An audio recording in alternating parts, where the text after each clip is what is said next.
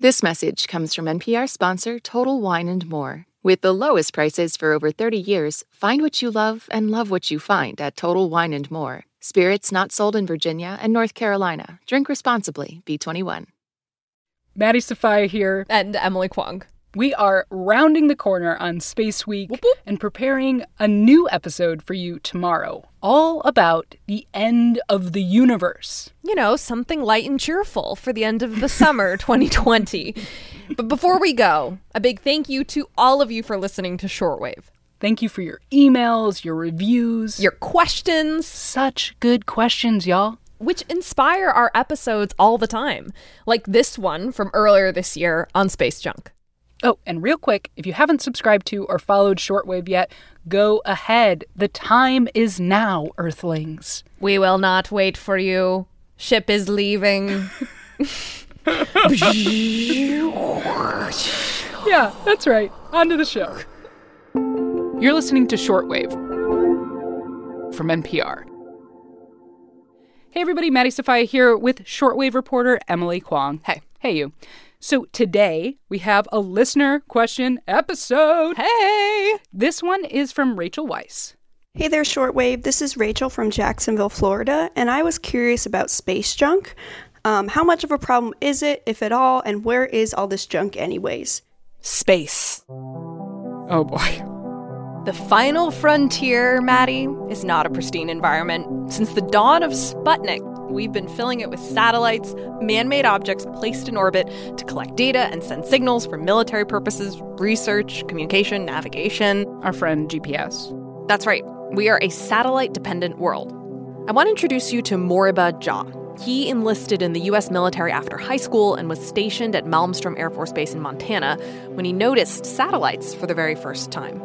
You know, Montana is big sky country, and not only do you see lots of stars in the Milky Way and all that, but I started noticing these dots going across the horizon. And he realized those dots were satellites. I never imagined that with my naked eye, I'd be able to see hardware, other satellites up there reflecting sunlight. And it was like, wow. Moriba now studies the movement of stuff in space, including space junk, at the University of Texas at Austin. So, what does he think of Rachel's question? Yeah, Moriba says space junk is absolutely a problem. we send this material up into space, and for the most part, it never comes back. The U.S. Department of Defense is tracking on well over 20,000 artificial satellites, payloads, rocket bodies, debris, and approximately 90% of that is non operational. Wow. This is junk. That's a lot of junk. Yeah. And the Department of Defense only tracks on objects that are at minimum 10 centimeters in diameter, so bigger than a softball. So we don't actually even know the full extent of what's up there. Well, there's been a few statistical models trying to estimate it, but the important thing to know is that this aggregate of space junk is growing, mm. most of it in low Earth orbit. NASA's own website describes this region as kind of an orbital space junkyard. Huh. And the population of space junk is likely to grow, which might be a problem for anyone who, you know, relies on satellites at all. Bingo. So, today in the show, space junk why it's a problem, and how it's building up. In a final frontier with little regulation and a lot of trash, we'll tell you about the first planned mission to pick up space junk.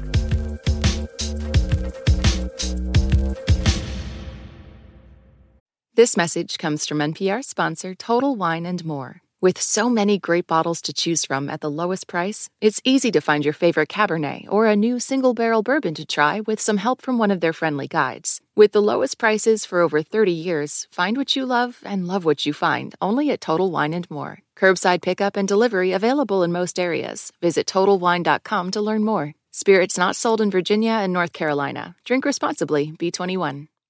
This message comes from NPR sponsor American Express Business. The enhanced Amex Business Gold Card is packed with benefits like four times points that adapt to your top two eligible spending categories every month on up to $150,000 in purchases per year and up to $395 in annual statement credits on eligible purchases at select business merchants. The Amex Business Gold Card, now smarter and more flexible. Terms apply. Learn more at americanexpress.com slash business gold card.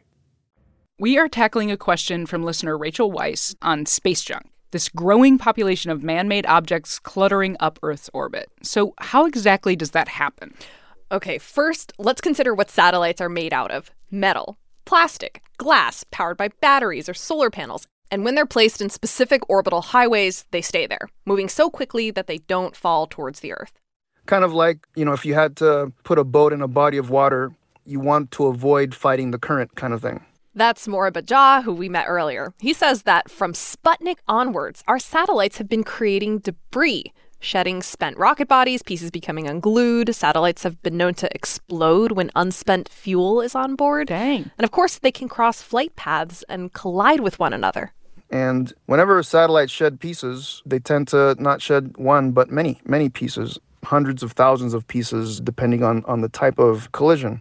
These collisions rarely destroy the satellites, but they can alter their operation and send pieces jettisoning off into space, affected not only by gravity, but other physical forces. Solar pressure, you know, thermal radiation, charged particle environment uh, interactions with, uh, you know, magnetic fields. And all of this makes it very difficult to predict what space junk will do next. The little that falls back to Earth, which is one object a day on average, burns up or falls into the ocean. So space junk is probably not going to land on your head. Have you calculated that probability? Because. Oh, I knew you were going to ask me this question. I haven't, but there's a scientist, uh, Mark Matney, at NASA's Orbital Debris Program who has.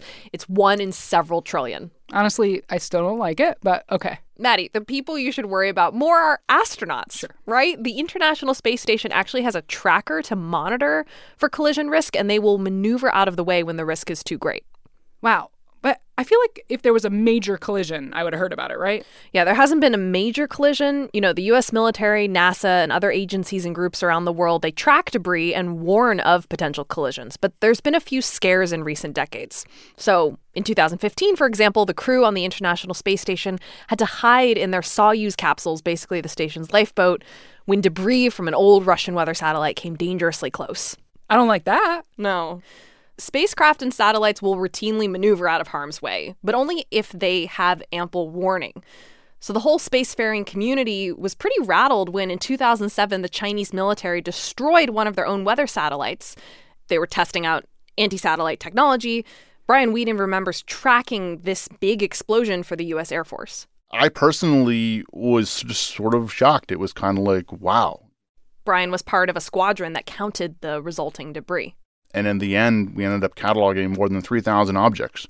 So that one satellite got turned into 3,000 things, and that's just the things we can track. Wasn't space junk a big part of the movie Gravity?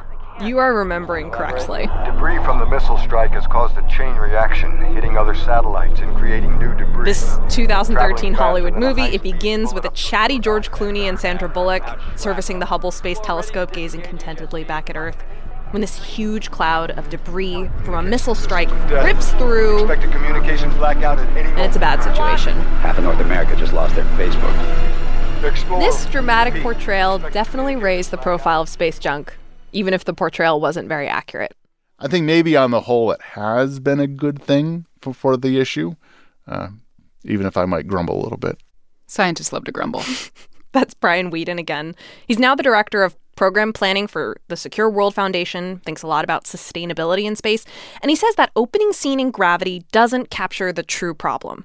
orbital debris in the catch system is portrayed as sort of a, a, a nuclear chain reaction, right? Yeah. There's one event that sets off this series of things that all happen very fast. The reality is sort of the opposite, where it's it's like climate change.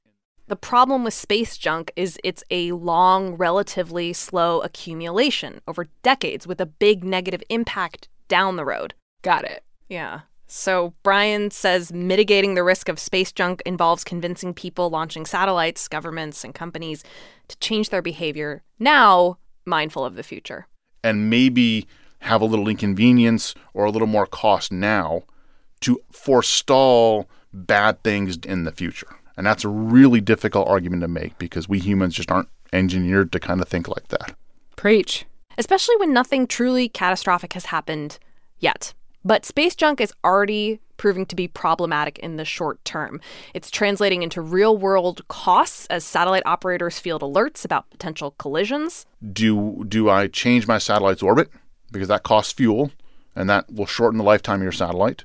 which isn't good for the commercial space economy, which is kind of booming right now. Yeah, we did that episode all about how SpaceX is going to put a bunch of satellites up there. Right. You know, in the long term, space junk has the potential to not only collide with manned spacecraft like the International Space Station, but threaten satellites at all levels of orbit, like those used for imaging and weather data collection. Which then could mean our climate models are less accurate or we don't have a good way to track emitters, and, and that could have negative impacts down the road. Yeah, we're going to need that data. We are. But here's the thing there's no international regulation for how satellites should operate, there's only guidelines. Guidelines. Yes. Guidelines from the Interagency Space Debris Coordination Committee for mitigating the risk of debris. Things like deorbit your satellite after 25 years by burning it up or bringing it down, passivate the upper rocket stage, meaning vent all the remaining fuel or draining the batteries. So it's not as explody. Yes. So there's less risk for debris. Countries do this, but it's totally voluntary. It's up to each individual nation to implement. So until there's greater accountability, space junk will continue to be a problem. Okay, we've talked about the problem. Give me a solution, Kwong. Like, what is being done to clean up this junk? Well, we're not seeing much in the skies. There's been demonstrations of different cleanup technologies on Earth that could be used in space magnets, deployable nets, harpoons. A little space fishing. Yeah, in the orbital sea. Most of this cleanup technology is being developed in Europe and Japan. But here's the thing we don't know what's the best way to yank this swiftly moving debris out of orbit to a place where it can safely burn up. You would need a high level of precision to remove that junk without creating more of it.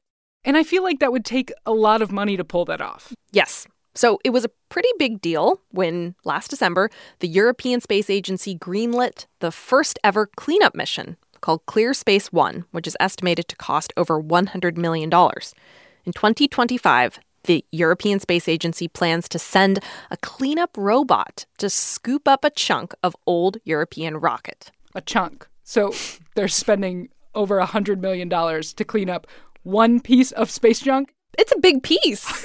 it is. More significantly, this hasn't been done before, right? Okay, Can yeah. we agree? Sure. This is kind of progress.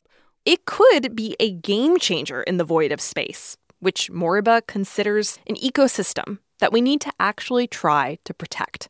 So, if these natural pathways become too polluted, too congested, if we can't use these orbital highways anymore, then you can say goodbye to these services and capabilities.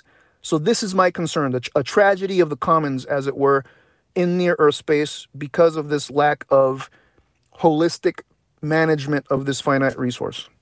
For me, it's so easy to see space as infinite. Right. But the space we use most that houses our satellites is actually pretty finite. Emily Kwong, thank you for taking on this enormous listener question. And thank you, Rachel Weiss, for sending it in. Thanks, Rachel. This episode was produced by Britt Hanson, edited by Viet Le, and fact checked by Berly McCoy. Thanks for listening to Shortwave from NPR.